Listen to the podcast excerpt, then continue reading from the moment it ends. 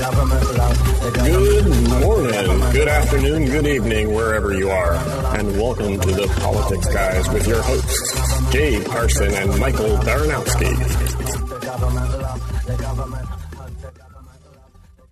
Welcome to the Politics Guys. I'm Michael Baranowski, a political scientist at Northern Kentucky University. My guest today is UC Berkeley economist Brad DeLong, who served as Deputy Assistant Secretary of the Treasury in the Clinton administration.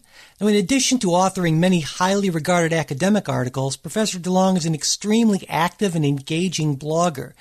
His Grasping Reality with All Tentacles blog is an amazing source of must read articles and trenchant analysis, and I highly recommend it. Professor DeLong, welcome to the show. Thank you very much for having me. You know, I'd like to start by talking a little bit about your background and your work, and, and I'm wondering what drew you to economics as a profession, and, and what issues or problems in economics do you find particularly interesting? Well, um, I suppose first, my best friend from second grade on through high school, his father was an economist, and you know my father wasn't a lawyer, and so he became a lawyer, and I became an economist.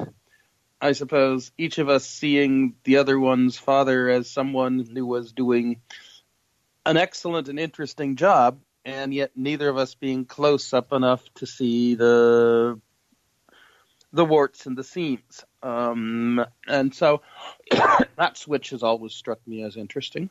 Um, there was also um, an American Association for the Advancement of Science meeting in the early 1970s, where they had a computer on which they had, I think, Forrester's World Dynamics um, global ecological macro model up and running, and you could play with it.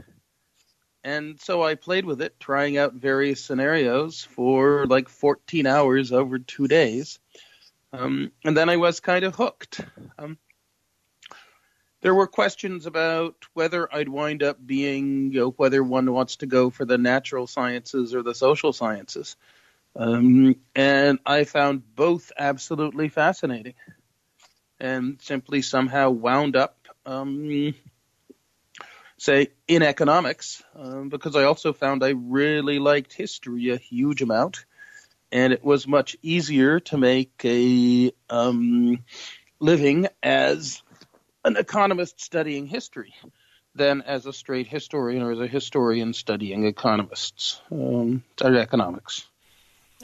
And so, currently, what are the what are the issues or problems that, that you find you know uh, are particularly of interest or fascinating to you these days?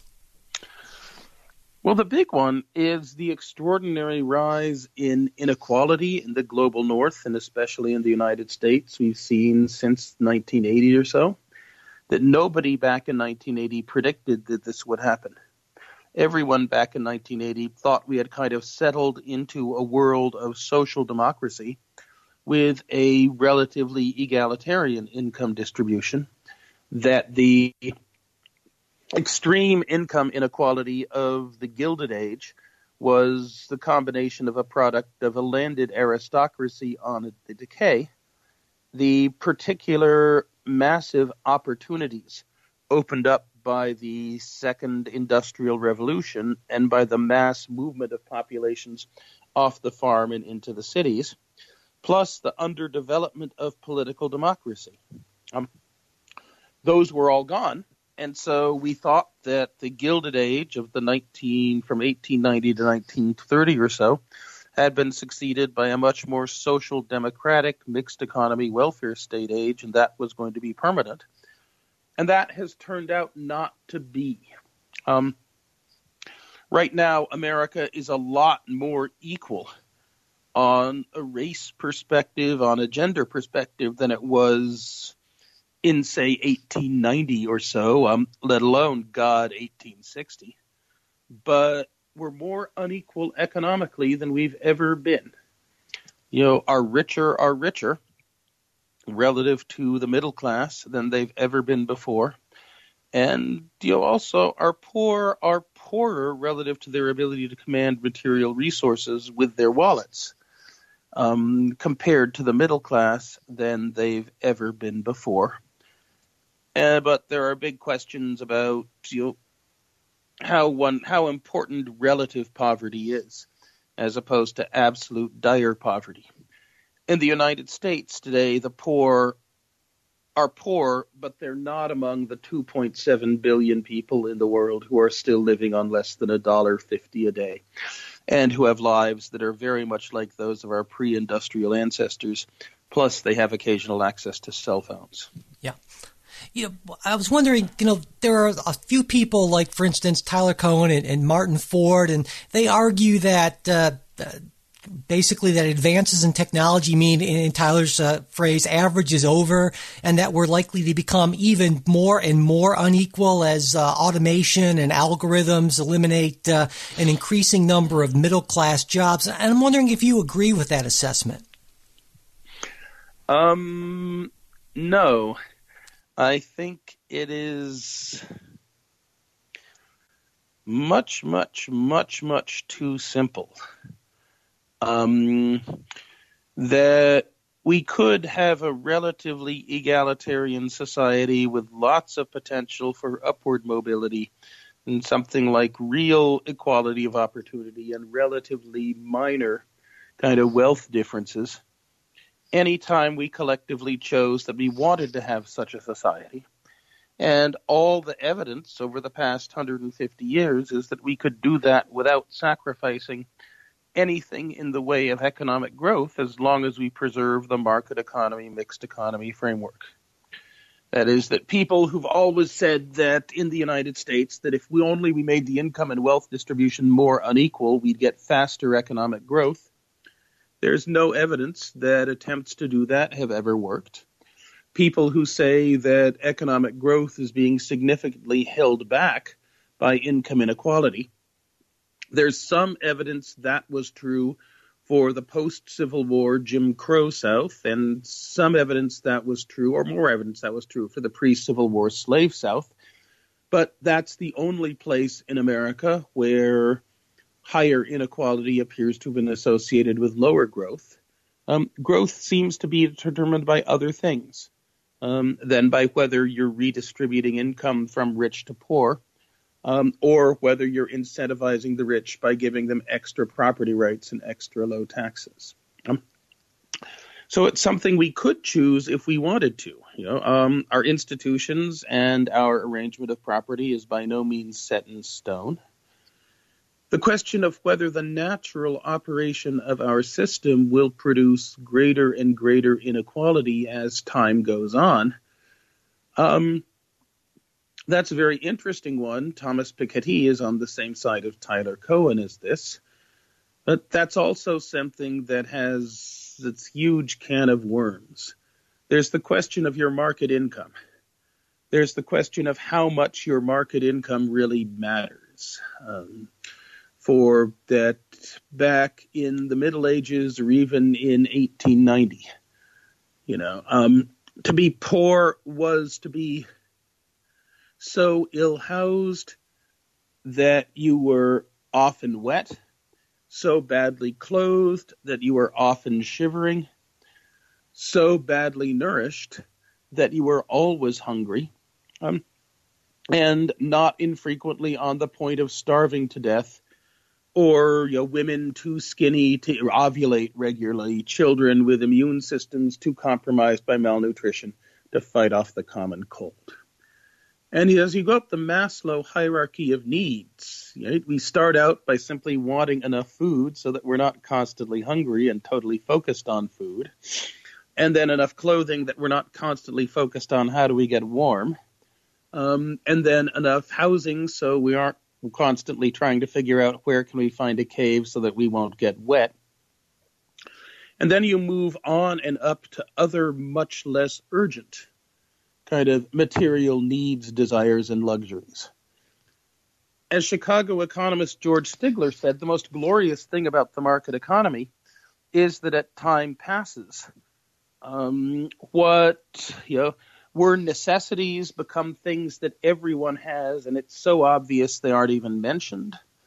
Um, what were conveniences become necessities that people feel incredibly outraged and dissed if they're deprived of them What were luxuries become conveniences, and we invent totally new luxuries that people had never before even thought would be within kind of their particular range. Um, for example, the luxury of being able to watch some kind of video entertainment, some kind of bloody, gory, scary, frightening video attainment about witches, say, in your own house, um, whenever you want to. If you wanted to do that, you had better be named James Stuart. You had better be King of England and Scotland in 1604, and Shakespeare had better be on your payroll. And even so, you could only do that for the six months that the that Shakespeare's acting company, the King Men, had that in repertory. Um, but if we want to do that um, at any instant, um, we can, and we can do it for for pennies. For so much, it's no longer regarded the ability to watch Macbeth or the Blair Witch Project in our homes whenever we want to is something that's we so obviously part of our right of our lifestyles that we don't even think of it as something that's particularly a convenience we value. It's just part of the background. It's just there. And in some ways, that's an enormous um, amplification of wealth that even the very poor in our society, in relative terms, still have powers and capabilities that exceed those of kings in the past. Or you know Nathan or Nathan Mayer Rothschild, right? Dead when he was younger than I am of an infected abscess in his back.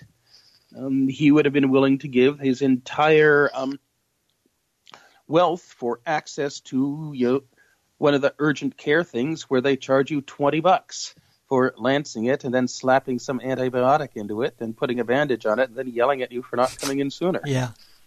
Mm-hmm. So, so then, do you think that we're kind of focusing on the wrong problem? It's not so much an issue of poverty, but the percentage or the number of people who are destitute or who are suffering. Is that maybe a better way to look at this issue? Would you think? Well, there are several problems uh, of varying degrees of urgency. Um, in the world as a whole, right now, there is a famine in Nigeria. There is a famine in South Sudan. Uh, people are starving to death because they have no food, because the food can't get there, because of war and politics and Boko Haram and governmental incompetence and governments unwilling to accept the um, the kind of media hit from saying there's actively a famine in our country, et cetera, et cetera.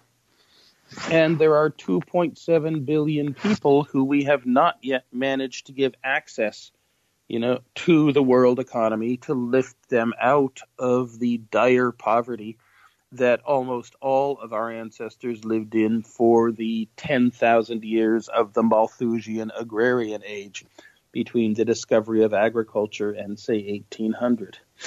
Um, those are the biggest and most urgent problems that we should be focusing on most, and we're not. But the fact that those are the biggest and most urgent problems and we're neglecting them doesn't mean that the unequal income and wealth distribution within the United States is not itself a problem and is not itself some, a problem that's worth working on. Um, to say that this is not the most urgent problem to address is not a reason not to deal with the problems with the problems at hand, unless you actually are going to take the energy that you would otherwise devote to the problems at hand and actually go and devote them to the most urgent problems. Um, so we want to keep them in perspective, but we also want to not minimize you know, our local problems simply because there are bigger global problems that we're not addressing when there are energy and resources that can't be used to address those global problems, but that could be used to address the local ones. Um, and I think that income and wealth inequality in the United States is deranging our politics to a remarkable degree. And it's also meaning that the U.S. economy is performing relatively badly. That we could be producing a lot more human well being, life opportunity in this society than we are and we could be doing it relatively easily by simply rolling back our income distribution to what it was in 1980. And and when you say rolling back our distribution to what it was in, in 1980, do you mean through tax policy or some other means, or uh, uh, what exactly? How would we maybe go about doing that, in your view? Um, tax policy is a whole lot of it. Um, say breaking up monopolies of all kinds is a whole lot of it. Breaking up oligopolies. Um, you know, situations in which people have a considerable lock um, on the system for one way or another is a big part of it. Severely reducing NIMBYism in Los Angeles, San Francisco, Boston, Portland, Seattle, Washington, D.C., a few other metropolitan areas where people who have a very good deal are extremely averse to having more people crowd in and building the buildings to house the more people to crowd in as other people try to take advantage of it. Um, you know, that you want to look at the big low hanging fruit. At the moment, we spend you know, six dollars, six, six out of every hundred people working in the United States right now are working in healthcare administration. Yeah, um, either trying desperately to get insurance companies to pay bills, or working for insurance companies trying to find some reason to keep from paying the bills. And we really could do with one out of a hundred people in healthcare administration. Um, we certainly could do with a bunch more doctors, or if we didn't have a bunch more doctors, we certainly could use our having our nurses able to do more things. Um, but a society in which there are more doctors, or which doctors faced more competition from what they do for nurses, would be one in which doctors were lower paid, and the doctors really don't like that. Perhaps the most bizarre thing is that we now spend that now eight out of every hundred people in the United States work in finance, when we had three out of every hundred in the 1950s. And those extra five people working in finance, um, our growth isn't faster, our allocation of capital isn't better, our corporate governance, we don't hire better executives or fire bad executives more quickly, and we certainly haven't reduced risks. Um, if anything, we've amplified risks. Um, so we've the things that produce large amounts of inequality in our society, whether it's in finance, in healthcare, in the fact that our tax system is much less progressive than it is, are things that don't add to our that, are things that are negative sum activities. Um, they shrink the size of the total pie, and they greatly diminish how much how large a share of that total pie the average person gets. And so they greatly degrade the opportunities and powers of the average person without producing any other countervailing benefit other than making our rich people who are very well off you know, have much greater wealth they can deploy. Um, but as they deploy that wealth, it actually adds very little to their satisfaction. Right. You know, uh, you've, mentioned growth a few times, and I'd really like to get your take on the whole uh, secular stagnation argument, that view that we're in this extended period of slow economic growth. Uh, you know, I recently read Robert Gordon's "The Rise and Fall yeah. of American Growth," and and uh, uh, Marc Levinson. I talked to him about his book, uh, "An Extraordinary Time." Great book, an absolutely great book, a marvelous book, a wonderful book. I'm trying to write a review of Marc Levinson's book. Um, ordinary time book, and I haven't succeeded because the reviews I've been writing seem not good enough to do justice to the book. Well, and, and just, just for our listeners to, to kind of give them a sense of the argument, right? They, they both believe Gordon and uh, uh, and Levinson believe that the sort of the good times that we got used to from the end of World War II up until the 1970s were were sort of a happy aberration, and uh, what we call slow growth now is actually normal growth. And, and I'd really like to get your your view on that there are really six sets of issues. Um, and the first is our wealth, you know, is our ability to use our technology, our organization, our skills and resources to manipulate and command nature in such a way as to make molecules get up and dance in order to suit our purposes. our wealth is increasing at a rate that is phenomenal compared to any previous century. That we're kind of getting the growth in productivity and technology that in the days of the Roman Empire it took you a century to get. We're getting that much growth in a year, and we're getting that from a much higher base. So our technological and organizational possibilities are growing enormously. And Gordon makes a very big deal about the fact that it's no longer manipulating matter, um, that you know, we're not flying faster or making different kinds of steel, and you can only invent the flush toilet once, et cetera, et cetera. Um, but are there other things that are as equally important? Well, perhaps that once you get out of the everyone is starving to death, wet all the time, and freezing cold, um, there's a sense in which you've done the heavy lifting and everything else is just gravy. But, you know, Hal Varian, Google's chief economist, is having his 70th birthday party in San Francisco today, which I will miss. And Hal Varian would say that what economic growth really is, is it's, it's forming matter into shapes that are convenient for us and then using that matter plus information and communication to accomplish our purposes. And even if we're no longer forging ahead in terms of figuring out how to manipulate matter, gross matter, to make objects as fast as we were, we're certainly getting much, much, much better at information processing and communications much, much faster. And the amount of time we spend on information and communication suggests those are at least as important as matter. Um, so there's this Varian Gordon argument about is the rate at which our wealth is increasing, um, you know, in which Gordon says, Varian says it's, continue, it's continuing to increase about the same rate as best we can tell. Gordon says it's definitely slowed. I'm on Varian's side of this. Then there's the utility argument. Um, are the needs and desires we're satisfying as urgent and important, and do they do as much to boost human happiness, well being, welfare, satisfaction, whatever, as growth did in the age of the second industrial revolution. And there I think Gordon is probably right. Uh, that even if our wealth, as we measure it, is increasing as fast, it's still not as useful to us.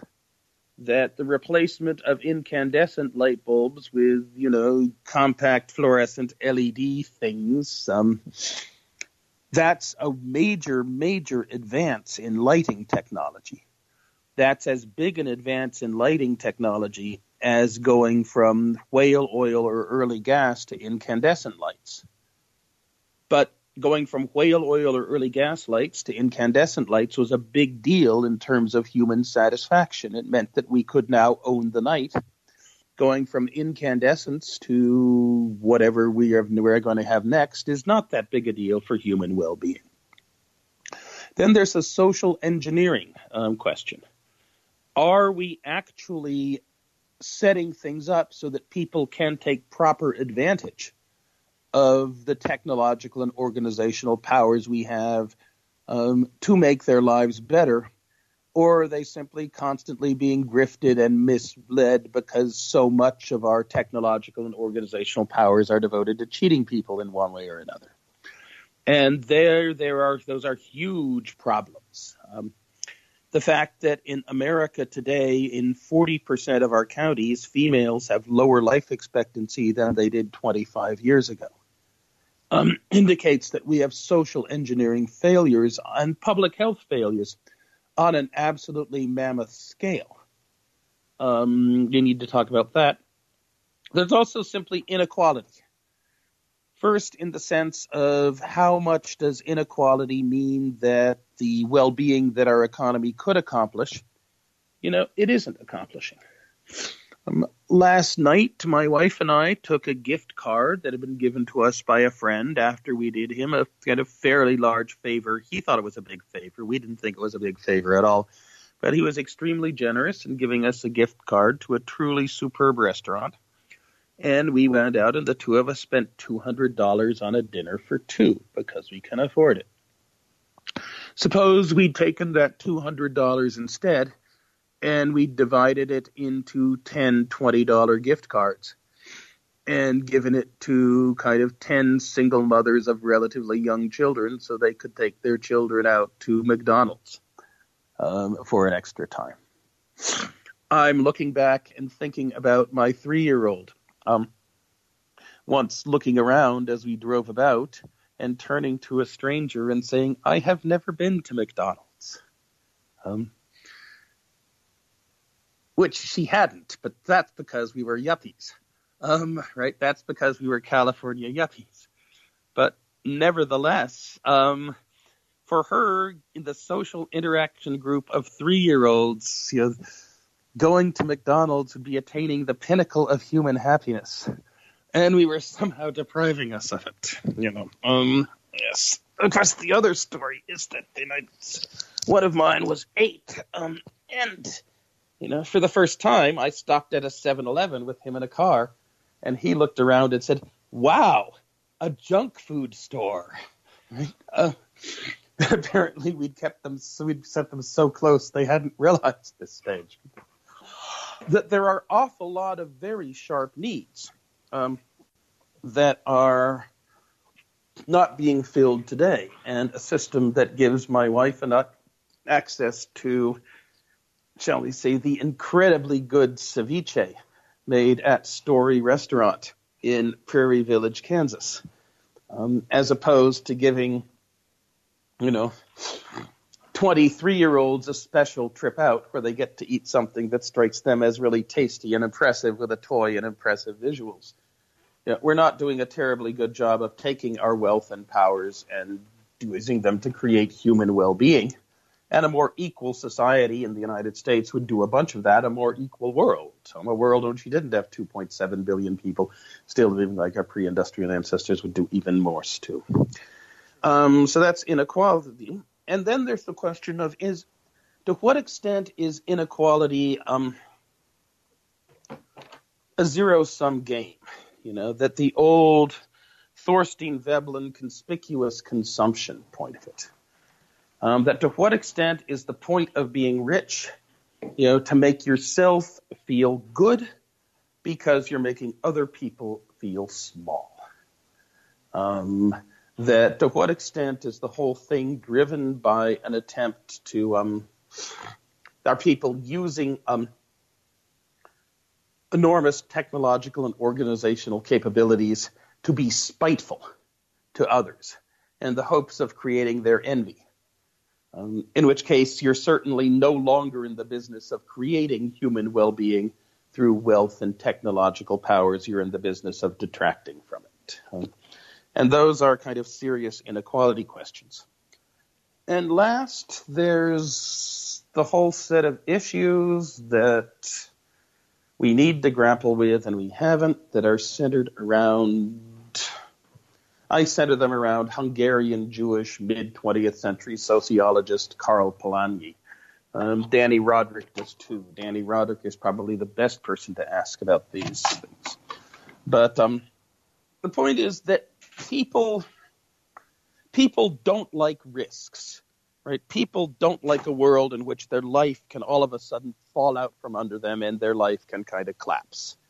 Um, and so we want to have some kind of social insurance, given the world is unstable and uncertain. Um, but people also don't like to be grifted. Right? People like to feel that they're engaged in gift exchange relationships. It's kind of what we do as jumped up East African plains apes. We're engaged in all kinds of gift exchange relationships. But we're desperate. Um, we're desperate not to be the people who are always being grifted, not the people who are always contributing and never getting anything back. Right? Not to be the idea that we're paying our taxes and they're going to them, to the them, and the them are not contributing.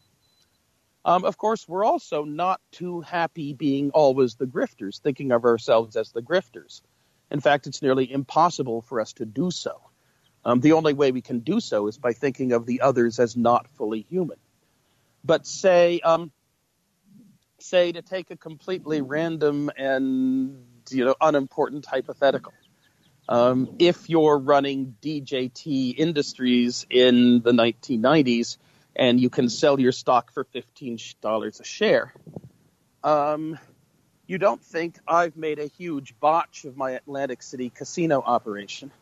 If I sell these shares of stocks for $15, I can take $5 to replenish my fortune. And then the $10 of value left to the shareholders will be slowly dribbled away.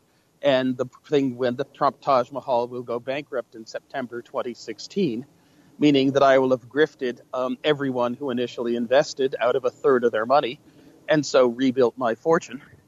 Um, instead, you think, well, this is really a great opportunity. The business has gone badly now, but it's going to go so great in the future. It's going to go bigly great. It's going to go so bigly, bigly great that the $5 of the 15 I'm going to take as my management fees are a small drag on it, and it will be worth 40, 50, $100 a share by 2016 that I'm giving the investors in DJT the opportunity of their lifetime, and they should be incredibly grateful to me that I am given the opportunity to invest in this. And precisely because um, we are who we are, it's those who can con themselves who are often the very best con artists and the best they are at conning themselves and being totally unrealistic, um, the better they are as the con artists, and in some sense, the more dangerous to human society they are. Um, but that's a totally irrelevant aside of no interest to anybody for any purpose. Um, but still, we have this grifter sucker um, dichotomy that we don't like. We have this we really don't like risk uh, big risks to our lives at all. and we also have the fact that we believe in a market economy in which everything happens only if it passes a profitability test. Um, but we also believe that in some sense communities should stay what they were, what they are. That right now the San Francisco Board of Supervisors are incredibly upset because the mission neighborhood of San Francisco is changing from being mostly Hispanic to mostly yuppie programmers. And they think this is horrible and want to do something about it. That people think their communities should remain stable. People think their income levels should be what they thought they would be, what are appropriate to people of their training. Um, and people also think that their jobs are, in some sense, things they deserve to keep as long as they work hard and play by the rules. And the problem is that in a dynamic market economy, that is not so. Things that worked perfectly well last year can and do fail the profitability test this year, in which case the market economy will destroy them. Because while people think they have rights to land, to their community, um, to labor, um, to their income level, and to finance being provided to the firms so their firms can survive because people think that they have rights to land, labor, and finance. These things are commodities in a market economy, and commodities only pass, only commodities dance to follow the profitability test. And so the only rights you really have in a market economy are rights that come out if you happen to own things, if you have property rights and if those property rights are to things that rich people have a serious Jones for. If rich people don't have a Jones for what you own, your property rights aren't worth much. And if you don't have property rights at all, then you have absolutely no control. You are the plaything of alien sinister forces um, beyond your knowledge. And that is the problem is that a market economy is amazingly productive and increasingly productive over the time but we have all these grifter, sucker, need for insurance things. And we have all these stable communities, income levels, um, right, occupations, expectations, which strongly conflict with our desire to have a dynamic, growing, increasingly prosperous market economy. And we have not figured out how to square these many circles at all. And so as a result, we are immensely vulnerable to grifters who promise that they will bigly solve all of our problems, especially when they will bigly solve all of our problems because they're really caused by other people outside who are not fully human in some sense. So that's Gordon. That's Gordon in a nut. that's the nine books Gordon should have written instead of the one he wrote in a nutshell. Do you think that, in a sense, it's that as the economy, as the market becomes more dynamic, it's just harder and harder for people to sort of to, to keep up with it? Um, or is that too simplistic? Is the pace of change faster? Um, are things drying up and blowing away faster? Right. It was in 1848 that Karl Marx wrote that you know, capitalism and industrial technology, you know, were destroying everything that was thought of as fixed and established in sociology, in society. That the way it's usually translated is that all that is solid melts into air. And that's not quite um, that the proper translation is that you have these established orders and expectations and practices and aristocracies and guilds and so forth. And steam pressure blows them away. They are steamed away. You know, they looked solid, they looked established, they'd been around for centuries. The steam touches them and they evaporate. Right. Um, Marx wrote that in 1848 and um, he thought he was at the peak of the process.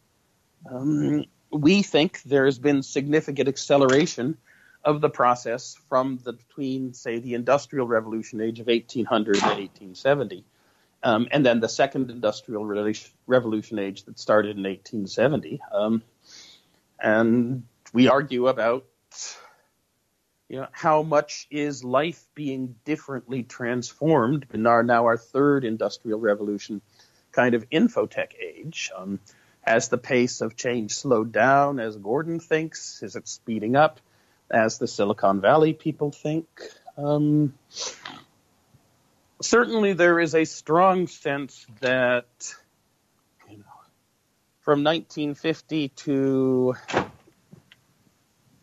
1995 or so that things were that we'd managed to reach a situation in which we're able more or less to manage the changes and that since 1995 we've kind of lost our ability to manage the changes at least in a way that seems to make people think that they ought to be happy with the way the world works.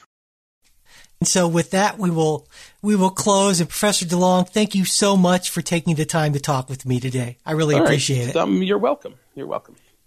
Thanks for listening to this Politics Guys interview. If you have any thoughts, questions, comments, or criticisms, we'd love to hear from you. Our email is mail at politicsguys.com. Our Facebook page, where we post throughout the week, is facebook.com slash politicsguys page. We're also on Twitter at Politics Guys. We'd really appreciate it if you could subscribe to the show and leave a review on iTunes, Stitcher, or whatever podcast service you use. Sharing and retweeting our new show posts and tweets also helps out a lot. If you'd like to support the show financially, you can do that through the Patreon or PayPal links on our website. And if you enjoy the show, you should check out the Politics Guys weekly newsletter. You can take a look at previous newsletters and sign up to have it delivered to your email inbox on our website, politicsguys.com. We'll be back with a new show next Wednesday. We hope you'll join us.